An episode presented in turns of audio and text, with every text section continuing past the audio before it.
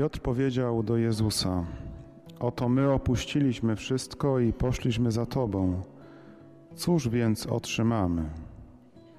Jezus zaś rzekł do nich: zaprawdę powiadam wam, przy odrodzeniu, gdy Syn Człowieczy zasiądzie na swym tronie chwały, wy, którzy poszliście za mną, zasiądziecie również na 12 tronach i będziecie sądzić 12 pokoleń Izraela.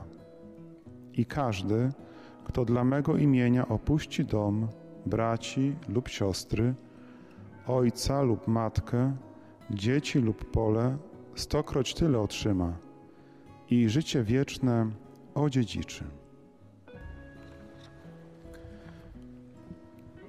Kochani, dzisiaj 11 lipca przeżywamy święto niezwykłego człowieka, który jest patronem Europy i także patronem naszego Ojca, który przewodniczy tej Eucharystii. Przeżywamy święto świętego Benedykta, dla którego lekcja divina, czytanie Bożego Słowa, słuchanie Słowa było niezwykle ważne. Benedykt mówił, że całe życie mnicha, jego wszystkie chwile i czynności powinny zmierzać do tego, by głosiły chwałę Stworzyciela, by głosiły chwałę Boga. I może słyszeliście to słynne zdanie, które przypisuje się świętemu Benedyktowi: Ora et labora, czyli módl się i pracuj. My dzisiaj chcemy odkrywać chwałę Boga w nas, ponieważ przez ten cały dzień szukaliśmy odpowiedzi na pytanie, kim jestem w oczach Pana, w oczach Boga. I Słowo Boże, które przed chwilą usłyszeliśmy, myślę, że pomaga nam zrozumieć i przyjąć tę wiadomość, kim ja jestem w oczach Boga. W pierwszym czytaniu autor natchniony zwraca się do nas, do mnie, do każdego z nas przez określenie synu. Dla kobiet można to, myślę, spokojnie interpretować jako córko. I można obok tego przejść obojętnie, nie zwracając na ten zwrot uwagi, ale gdy zastanowimy się nad tym wyrazem, nad tym, kto jest autorem Biblii, czyli że autorem Biblii jest Bóg, skoro Bóg tak do mnie mówi, synu, to w ten sposób Pan mnie wyróżnia. Spójrzcie, że Bóg nie mówi do człowieka sługo albo żołnierzu. Nie zwraca się do nas jak do faryzeuszów, ale mówi do nas synu, córko. I tak pomyślałem, gdy sięgałem do tego słowa, że przecież Ojciec kocha bardzo Syna. Tym bardziej Bóg Ojciec kocha Syna Bożego, czyli Jezusa Chrystusa. I myślę, że to czytanie odsłania nam wielką troskę Boga o każdego z nas, ale jednocześnie też zaprasza do poznania nauki Boga. A poznanie Boga, jak nam mówi to czytanie, jest dobrą drogą. Drogą, która chroni przed wejściem w różne problemy, w różne tarapaty. I Księga z Przysłów wprost wzywa, aby mieć skierowane serce ku Panu Bogu. Wtedy my możemy poznać też serce Boga. I my dzisiaj jesteśmy na dobrej drodze. Dlaczego? Bo przecież sporo czasu spędziliście nad Biblią. W to wierzę i ufam, że wykorzystaliście dobrze te chwile, które dzisiaj Pan Bóg nam dał. Mówiliście do Boga. Odsłanialiście Jemu swoje serce. I jestem przekonany też, że Bóg odsłaniał wam własne serce, że do was mówił, że wasza modlitwa nie była mu obojętna, bo nikt z was nie jest mu obojętny. Każdy z nas jest dla Boga ważny. I dzisiaj będzie czas na adorację Najświętszego Sakramentu. I będzie też jeszcze moment, aby ponownie stanąć przed Jezusem ze swoim sercem otwartym. Jezus będzie na ciebie czekał, bo jesteś dla Niego kimś ważnym. On cię tutaj ponownie zaprosi, abyś przyszedł i oddał Mu jeszcze raz ten cały dzień, który mija powoli. W psalmie, gdy skończyło się czytanie, mogliśmy usłyszeć takie słowa: skosztujcie i zobaczcie, jak Pan jest dobry. Szczęśliwy człowiek, który znajduje w Nim ucieczkę. Tak nam mówi psalm. Nawet to słowo zaprasza do czego? Do uwielbienia Jezusa. Zobacz, jak Bóg jest dobry. Zobacz. Nie bój się. Wykorzystaj ten moment. Nie zmarnuj tych chwil na tych rekolekcjach, które są błogosławieństwem, bo Bóg dobrze ci życzy.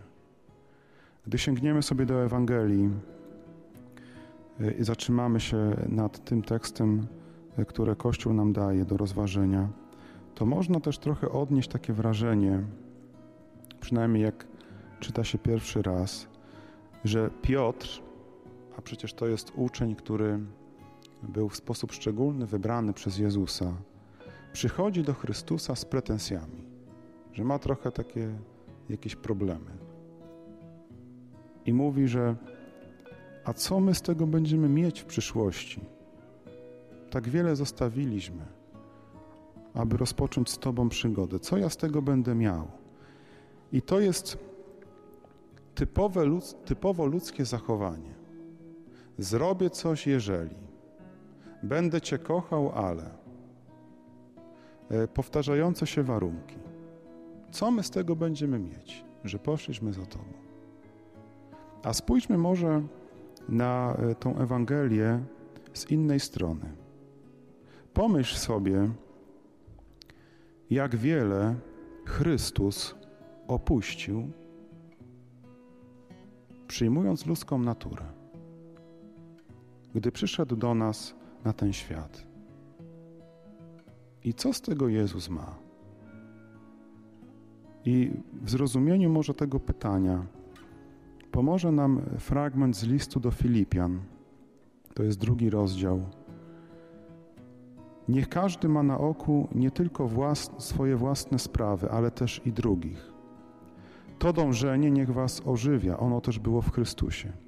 On to istniejąc w postaci Bożej nie skorzystał ze sposobności, aby na równi być z Bogiem, lecz ogołocił samego siebie, przyjąwszy postać sługi, stając się podobnym do ludzi. A w zewnętrznej postawie uznany za człowieka uniżył samego siebie, stając się posłusznym aż do śmierci, i to śmierci krzyżowej.